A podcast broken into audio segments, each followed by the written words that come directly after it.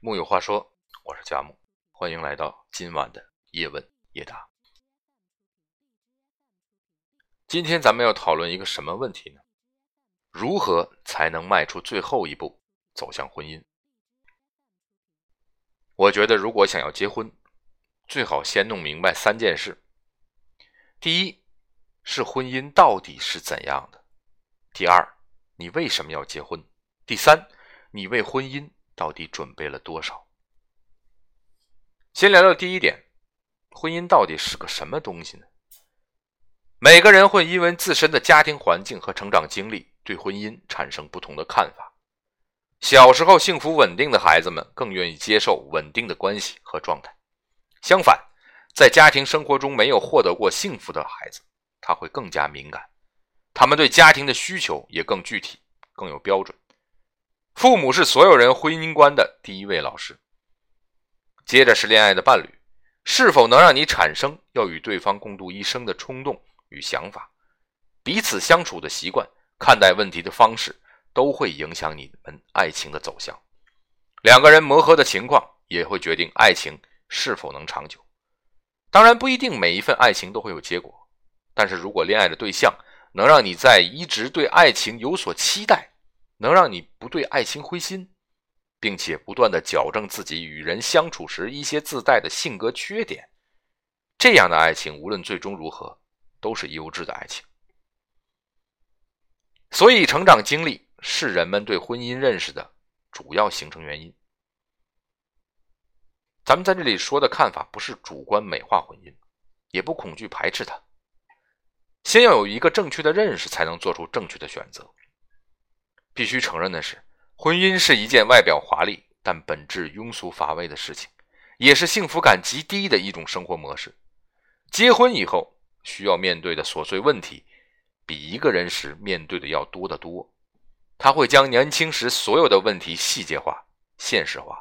童话里的幸福美好是短暂的，接下来就是抛弃天真，直面生活柴米油盐的惨淡。以及衰老的来临，想想真是有点残忍。既然婚姻这么难又这么苦，还为什么要结婚呢？也就是我们要聊的第二点：你为什么要结婚？日剧《最完美的离婚》里面，女主角在离开男主时留下了一封信，其中有这样一段话：“我没办法协调好很多事，跟喜欢的人在生活上步调不一致，合拍的人。”却又喜欢不起来。我从来都无法赞同你的言举行动，却还是喜欢你。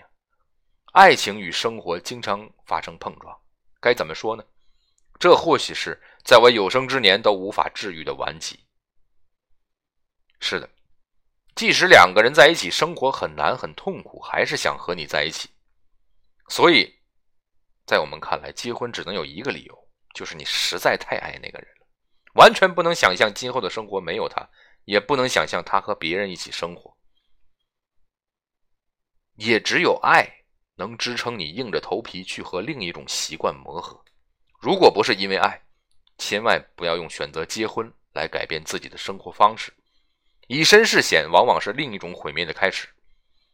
但大多数结婚的人也没想明白这个道理，就匆匆的投入到这场关系中。许多人认为婚姻可以救赎自己，妄图以此来改变自己的生活状态，但其实没能处理好单身状态的人，通常也不具备良好的婚姻经营能力。相爱很难，但要想依靠相爱来维持稳定的婚姻，又太简单。当然了，仅仅有爱情和结婚的冲动还远远不够。那我们聊聊第三点：你为婚姻到底准备了多少？真正让两人在一起的，并非长相厮守的，更多的是价值观、个性和生活方式，大致方向一致很重要。再相爱的俩人，这三方面若差到巨大，又达不到互补的状态的话，相处会很不愉快。很多小事上的摩擦会慢慢透支爱情的浓度。有时候爱情的发生是无法预知的，但你们之间的相处方式是可以被选择的。一个好朋友在朋友圈说：“爱情是一个逐渐暴露缺点的过程。”到最后完全是考验人最基础的本质，属于绝对实力。花言巧语总要被打回原形，没有谁能靠聪明智慧来赢得终身伴侣。所以，除了独立生存能力和良好的经济能力，还得完善个人的性格，学会包容、理解、忍耐，还要拥有处理复杂情绪的良好能力，能明白自己需要什么，能了解自己可以给对方什么，彼此形成又独立又彼此需要的良好关系。电影《山河故人》里说：“每个人只能陪我们走一段路，父母会衰老离开，儿女会有自己独立的生活。”所以，你的伴侣该是陪你时间最长的人，选择伴侣就变得尤为重要。从个人的实际情况到性格爱好，甚至饮食习惯，都需要彻头彻尾的好好了解。如果相差不大，那就欢天喜地庆祝自己找到了货真价实的合适；如果相差太大，就做好打持久战的准备。但是，人生从头来算，直到离开，大多数的时候都是孤独的。哪怕结婚生子，有些孤独还是不能被别人所理解。哪怕是伴侣，所以我们还是得有需要自己消化的寂寞。如何处理个人的这些小情绪呢？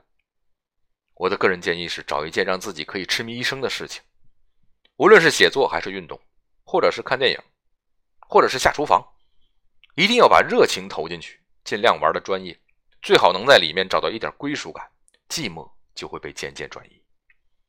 抵抗孤独有三种方法：纵欲、合群和从事创造性活动。我还是支持第三种。有个好兄弟跟我说过，男人结婚以后就三件事：房子、老婆、孩子。他是我们所有人眼中的好好先生，妻子眼里的合格丈夫。从任何角度看，他的说法都没有问题。但是在我看来，婚姻不该让你的人生低沉。他不该让你停止追求，所以结婚不代表稳定。相反，如果伴伴侣跑得太快，而你始终没有跟上，距离也会渐渐产生。两个人彼此吸引，永远是保持关系的前提。所以，不断的投资自己，也是维持稳定婚姻的重要因素之一。支撑一个人努力生活的，往往是对未来的憧憬和幸福的期待。如果日子一眼望到头，估计除了绝望。想不出来其他的，所以不断的完善自己，对自己负责，也是给爱人惊喜，让不同年纪的对方都会重新爱上自己，这才是最好的婚姻关系。幸福是相亲相爱，困难是互相依赖。虽然有点不切实际，但结合所有人的生活，总结出了很多道理。比如我们的父母这一代人。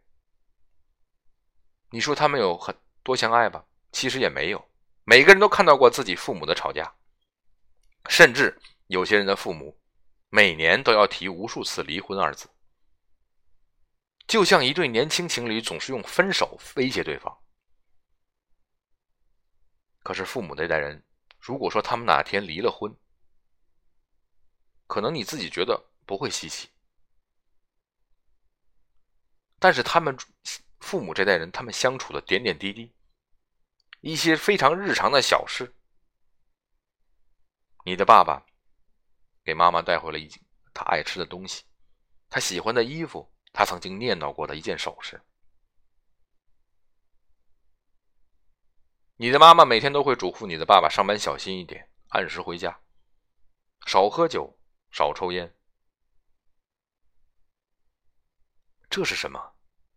看上去似乎他们的婚姻生活没有我们想象的那么甜蜜，但是仔细想一想，真正的婚姻就是这样的：两个人不过分占有，不彼此干涉，只是互相照顾、关心，然后一起往前走。木有话说，我是佳木。今天的问题咱们聊到这里，明天的英文夜答。再见。